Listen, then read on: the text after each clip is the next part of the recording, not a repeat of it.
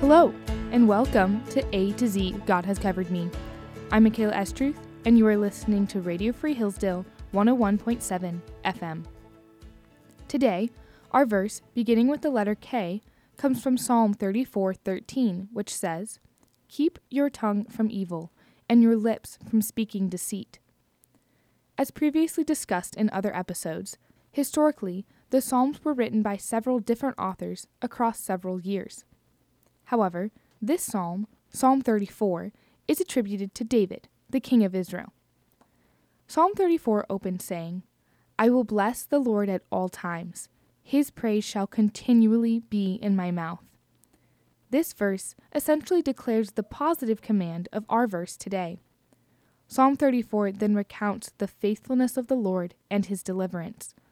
Verse 7 says, Taste and see that the Lord is good. Blessed is the man who takes refuge in him. Especially being so close to Thanksgiving, the command to taste immediately brings to mind delicious homemade dishes, savory flavors, and hearts full of happiness. However, here the word taste refers to God. As Christians, we can taste God's goodness. We should be filled with joy and love for our Lord as we are with the thought of tasting delicious food. Psalm 34 then ends with this comfort The Lord redeems the life of his servants. None of those who take refuge in him will be condemned. The tongue is one of the most powerful instruments of our body.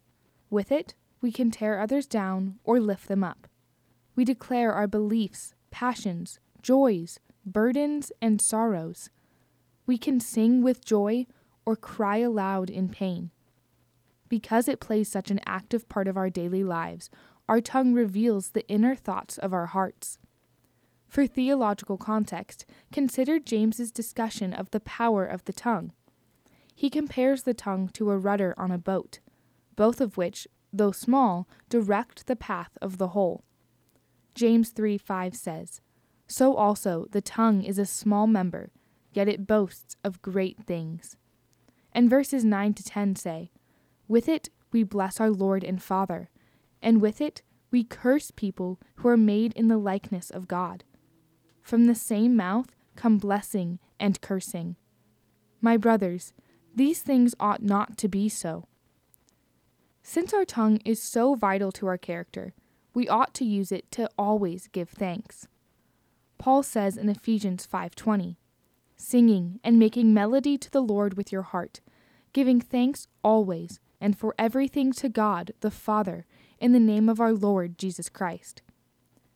The act of giving thanks trains our hearts to always be reminded of God's faithfulness, producing a refined character in us. Paul says again in 1 Thessalonians 5:18, "Give thanks in all circumstances, for this is the will of God in Christ Jesus for you." With this week leading up to Thanksgiving, remind yourself daily, every hour, what you are thankful for.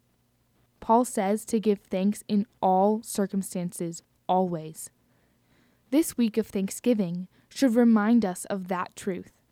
No matter what the circumstances are, we should always be giving thanks to our Lord and Savior for His faithfulness and deliverance. Keep your tongue from evil, and instead use it to glorify and sing praises to your Creator. Thanks for listening to A to Z God Has Covered Me. I'm Michaela Estruth, and you are listening to Radio Free Hillsdale 101.7 FM.